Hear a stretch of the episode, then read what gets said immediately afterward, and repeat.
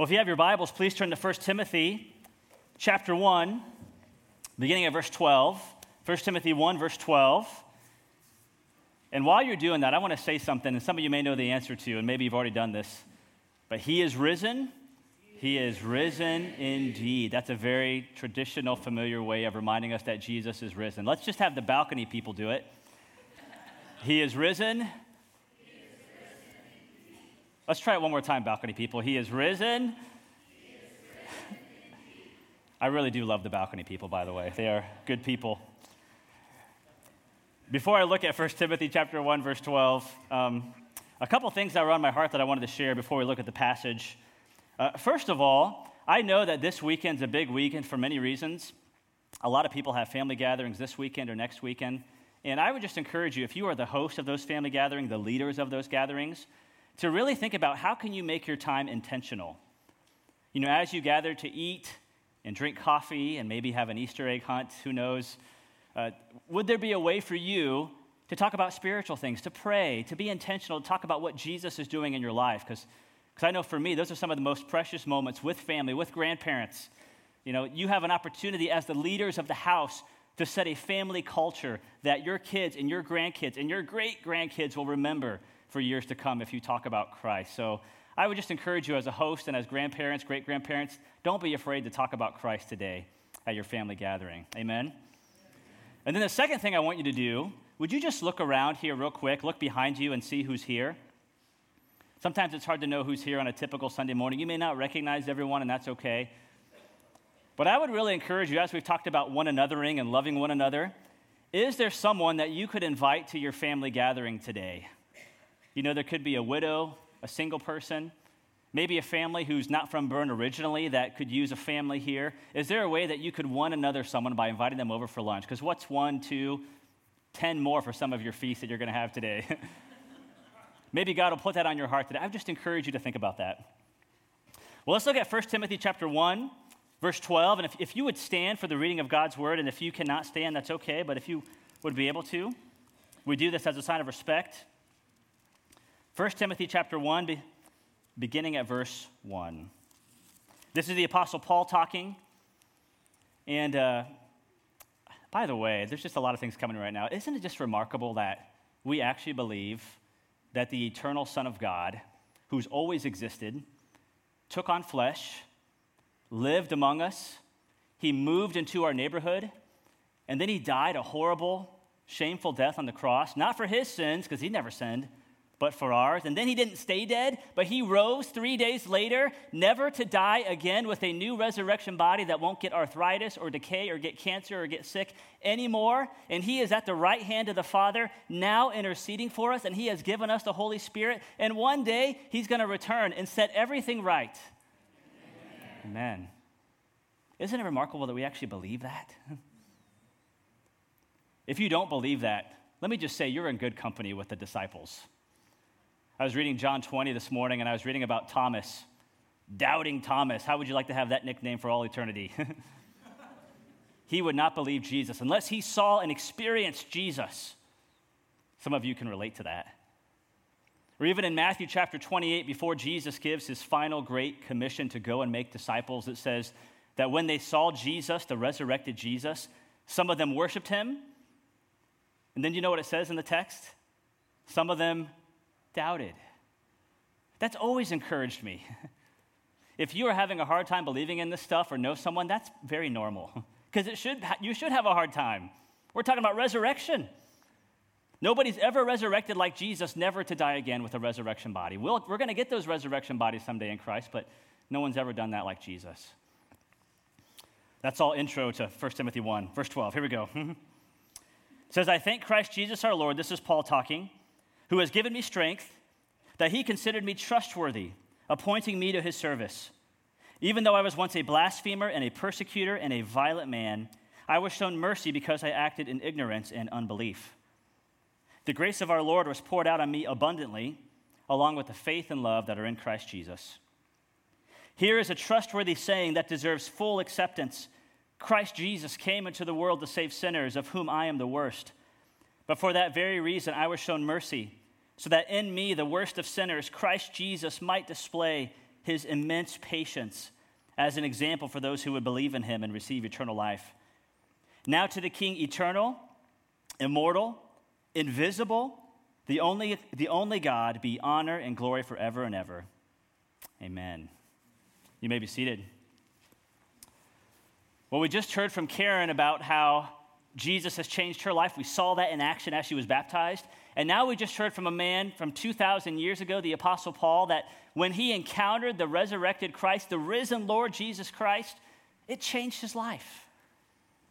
And we're gonna, today we're going to look at two categories of people, two categories of people that can be changed and challenged by the risen Lord Jesus Christ.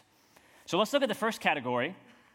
The first category is encountering the risen Jesus Christ, ETRJC for short, changes those who are far from God. Encountering the risen Jesus Christ can change any of you, any of us, anyone we know who are far from God. And we see this with Paul, actually. And I actually want to read, we'll put that slide back up on just a second. I want to read from Acts 9. Acts 9, beginning at verse 1. This is Paul, aka Saul, in this text, his conversion story, his, his account of him encountering the risen Christ. Let me read this. Says, Meanwhile, Saul was still breathing out murderous threats against the Lord's disciples. He went to the high priest and asked him for letters to the synagogues in Damascus so that if he found any there who belonged to the way, that's a reference to Christians back then, whether men or women, he might take them as prisoners to Jerusalem. So, do you see what Paul or Saul's goal was before he came to Christ? His goal was to hunt down anyone who claimed to follow Christ, anyone who followed Christ. And he wanted to imprison them. It even says in other accounts he would murder them and put them to death. We saw that with Stephen in Acts 7. So he is on his way to do that. He is on a mission to hunt down Christians. He's really a terrorist, if I can say that. And then in verse 3, it says, As he neared Damascus on his journey, suddenly a light from heaven flashed around him. He fell to the ground and heard a voice say to him, Saul, Saul, why do you persecute me? Who are you, Lord? Saul asked. And I am Jesus, whom you are persecuting, he replied. Now get up and go into the city, and you will be told what you must do. The men traveling with Saul stood there speechless. They heard the sound, but did not see anyone. Saul got up from the ground, but when he opened his eyes, he could see nothing. So they led him by the hand into Damascus, and for three days he was blind and did not eat or drink anything. And the text goes on to say that God used a disciple named Ananias to come and lay hands on him. That Saul believed in Jesus Christ. He received the Holy Spirit. He was a changed man. After encountering the risen Jesus Christ, he was a different man. And I believe the same is true for us this morning, too. If you encounter the risen Jesus Christ, it will change those of you who are far from God. I want to show you some ways it changed Paul and that it can change you as well. The first way it changed Paul is what I'm calling theologically. It changed his world view. It changed everything about what he saw concerning life, about God, and about Jesus Christ. I was thinking about Paul all week, and it's just remarkable the transformation that he went through because before he became a Christian, he was hunting down Christians. Before he became a Christian, he thought that Jesus was just another guy. In fact, he thought he was a pretty lowly guy because Jesus died on the cross. And, and only the worst of the worst, only the worst criminals died on the cross because that was the most shameful way to die back then. But when he encounters Christ on the road to Damascus and he hears that voice, I can only imagine his mind must have been blown. I mean, right away he starts thinking wait a second, Jesus is not dead, he's alive. And not only that, if he's alive, that means that God raised him from the dead. That means that God did not condemn him as a criminal on the cross and a murderer like other criminals who died on the cross. And even more than that, that means that he is God's chosen one. He is the Messiah that God promised and anointed from the Old Testament that I have been missing out on, that I thought was not the Messiah. I mean, I can only imagine during these three days when he is not eating or drinking or seeing, all these things are going through his mind. It rocked his world theologically. And I believe the same will happen to you too. If you're here this morning and you say that you're far from God, boy, I believe if you encounter the risen Jesus Christ, it'll change everything about you. No longer will Jesus Christ be just a man or a curse word or whatever, however you think of him. but instead he will be the center of your, your reality, just like he was for Paul. That when Paul encountered the risen Jesus Christ, it changed everything about him his view of Jesus, his worldview, everything. And that leads me to my second category, or second way it changed those far from God. It also changed Paul, not just theologically, but personally. So I want to read 1 Timothy 1, verses 12 and following again, part of this. Look at how Paul personalizes the grace of God. Look at this.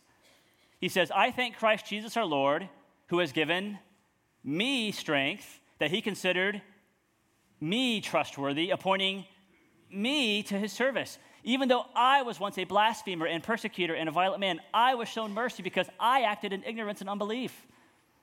The grace of our Lord was poured out on me abundantly, along with the faith and love that are in Christ Jesus.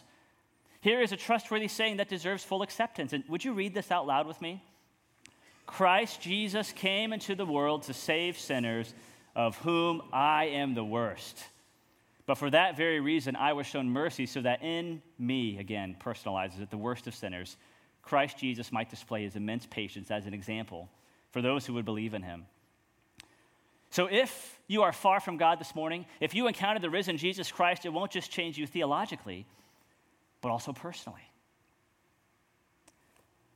One of the ways that you know that it's starting to change you, even here this morning, and we see this with Paul, is it will massively humble you. Paul says he is the worst of sinners, the chief of sinners. I mean, he would know. He says in verse 16 that he becomes an example of mercy and grace to others. And this is remarkable for him to admit because if you are the leader, basically, of a terrorist organization, if I can call it that, if you are the leader, kind of the ringleader, the gang leader of those who hunt down and kill Christians, I mean, I got to think you're kind of a tough guy. I got to think you kind of think you have it all together.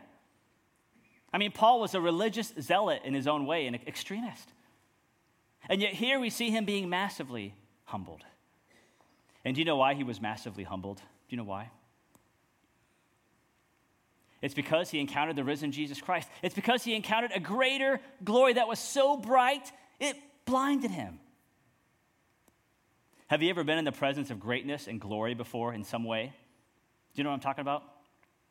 Like if you're an athlete and you meet your favorite athlete, what does that do to you? You're like, oh my goodness, I just met Michael Jordan or Tiger Woods or whoever you want to put in there, fill in the blank. If you're a musician and you get a backstage pass at your favorite rock concert and you get to meet the band, what kind of reaction does that have on you? You're like, yes, I got to meet the band. And that being in the presence of greatness was humbling. If you meet your favorite politician, and maybe there's not much great about them, but if you did, what would it do to you? It would humble you, I think, because you're in the presence of greatness. Well, the same is true with Paul when he met the risen Jesus Christ. It, it humbled him, it, it shattered his worldview, it rocked his world. It made him realize that he is not that big a deal anymore. And that will happen to you as well.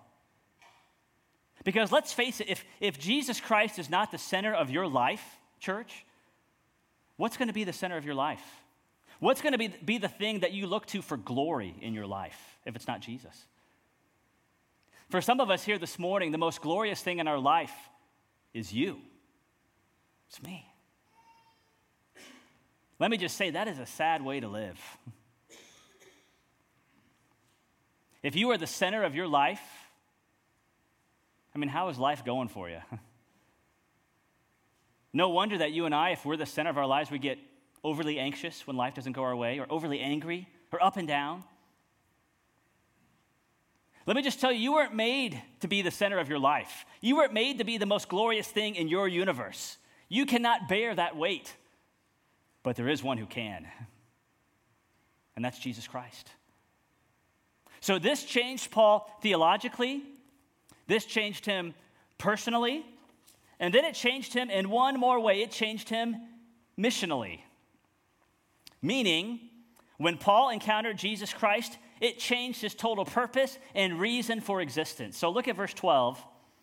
He says, I thank Christ Jesus our Lord, who has given me strength that he considered me trustworthy, appointing me to his service. So, so God, get this God the Father, Jesus Christ the Son, the Holy Spirit, they have such mercy on Paul that they show up, they confront him, they even forgive this murderer and terrorist.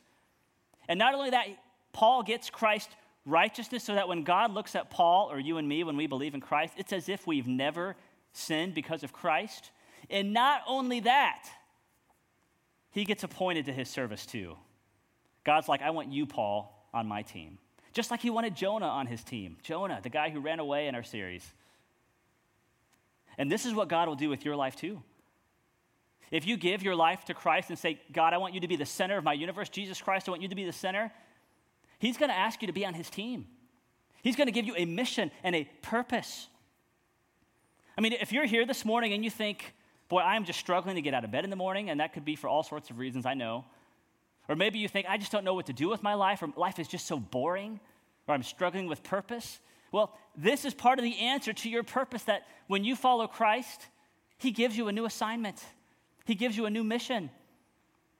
He wants you to serve Him and be in His service, no matter where that's at. And I'm not saying you have to become a preacher. I think Karen Bowman, you don't want to become a preacher now after that being up front, do you?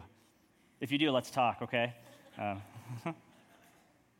no, you don't have to be a preacher. In fact, I wouldn't recommend it necessarily because God has placed you in a strategic place of influence, whether it's the factory or the restaurant or the school or the family you're in, the neighborhood, where you can serve God to the glory of God, where every single moment, everything you do has purpose and meaning and mission. I mean, if you're struggling with knowing what to do with your life, let me tell you what the answer is it's to follow Christ and to glorify Him wherever you go. Does that clear it up for you? It's that simple in many ways.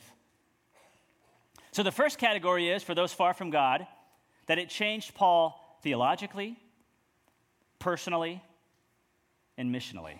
Let's go to the second category, and I'll be a little faster on this one. Encountering the risen Jesus Christ, ETRJC, changes those who already know God day by day. So the first category was for those who are far from God, and now it changes those of you that have been believers for anywhere from one day to I hesitate to give an answer 90 something years in this congregation. you see, we never get over the resurrection of Jesus Christ, do we? We are never called to look past it or say, oh, I can't wait till the next great thing, I mean, even though we're waiting for Jesus to come back. Because the resurrection of Jesus Christ is pretty great. We are called to be changed daily by thinking of, encountering, and meditating on the resurrection of Christ. Let me show you a couple ways, practical ways this can change you. The first way is if you actually focus on the resurrection of Christ daily, it gives you hope that those far from God can actually change. How many of you know someone that's far from God in your life? How many can think of someone who's not anywhere close to God, really far from God? Maybe some of you are in that category. I mean, how many of you know somebody that if that person changed, you're not sure you would believe it if they started following Christ? Yeah. well, Saul was in that category, Paul was in that category. I mean, he gives us hope that people can actually change. And it's not Paul that gives us hope, Jesus Christ gives us hope that the resurrection of Christ gives us hope that people can actually change. You know, as I get older, I know I'm not that old compared to some, but as I'm interacting with more older people, it's amazing how cynical we get and pessimistic. We get down, and there's reasons to be down for sure, but we should never lose hope that the resurrection of Jesus Christ, that God can actually do a miracle and change somebody's life. I mean, do you believe here this morning that that wayward child you have that's now an adult, that they can actually come to Christ, that God can show up just like he did in Saul's life? Do you believe that boss or coworker, that coach, whoever, professor, who is such a so far from God, so hard of heart, almost has an axe to grind against Christianity? Do you believe that God can change him just like he changed Saul? I mean, Saul shows us that nobody is beyond the grace of God, that God can change anyone. So that's the first way it changes us, those who have been believers for a long time. That's one way. Another way, the last way, is that gives us hope that we can actually grow into maturity in Christ, that we can actually change. I do want to see a, a, show of hands on this. How many of you actually made a New Year's resolution this year? How many of you, some of you are hesitant to do this, I can tell. How many of you actually have kept your New Year's resolution and changed? Wow. How many did not keep it, if you'd be so honest? There's grace here. yeah. yep. That can be discouraging, yes, can't it? And the older you get, the more you realize it is hard to change at times. It's hard. But the resurrection gives us hope that we can actually change day by day. Let me give you a couple verses that show us how to do this. And this is Paul talking because he never got beyond the resurrection. Here's what he says in Philippians 3 I want to know Christ, yes, to know the power of his resurrection. And then he adds, in participation in his suffering. So that's another sermon for another day, becoming like him in his death. So Paul says, I want to keep knowing this Christ, this resurrected Lord. I want to keep beholding his glory. And then lastly, this verse, it says in 2 Corinthians 3, Paul says, And we all who with unveiled faces, that's in contrast to Moses from the Old Testament, as we contemplate or behold or reflect the Lord's glory, guess what happens to us, Paul says? We're being what? Transformed. We're actually changing into Christ's image with ever increasing glory, which comes from the Lord, who is the Spirit. So, do you want to know how you can actually change? Do you want to know how you can keep your New Year's resolutions? Maybe. Is you have to focus on the resurrected, glorious Lord Jesus Christ. You know, as I look at this congregation, do you know what I see? Just like when I look at myself, I see people who are made to behold glory. And we look for glory in all sorts of places, don't we? You know, as a sports fan, this time of year is my favorite time of year because it's March Madness and it's the NBA playoffs. And you know why I watch those things, other than to waste time and get upset? It's because I'm looking for glory. I'm not just looking for thunderous dunks and three pointers swishing, I'm watching, in my opinion, glory. Or when you go to a concert and watch a musician, why do you go? Why will you spend hundreds of dollars to sit in the front row and nobody will sit in the front row here at church? Because you're looking for glory. Why will you go to a political rally? You know, spend hours in line to see your favorite politician because you're looking for glory. Well, let me tell you something. There's something way more glorious than any of those things. You have the opportunity every day to see Jesus Christ, the risen Lord, through the power of the Spirit. It says, as you contemplate his glory, you are actually transformed. Because when you encounter glory, it is transformative. When you see an amazing dunk or hear a singer sing a high note that nobody else can sing, when you see a piece of art, there's something moving about that. Well, the Apostle Paul, when he encountered God's glory, he was not the same person anymore.